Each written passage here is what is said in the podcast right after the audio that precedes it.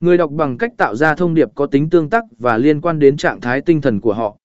B. Sự quan trọng của việc truyền đạt thông điệp rõ ràng và hiệu quả, tăng nhận thức, một thông điệp rõ ràng và hiệu quả giúp người đọc dễ dàng hiểu về sản phẩm, dịch vụ và tăng cường nhận thức của họ về thương hiệu.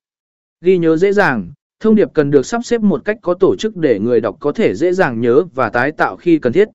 Gọi hành động, Cồn Tho ả Sẩn sử dụng thông điệp để khuyến khích người đọc thực hiện một hành động cụ thể, như việc gọi điện, truy cập trang web, hoặc tham gia một.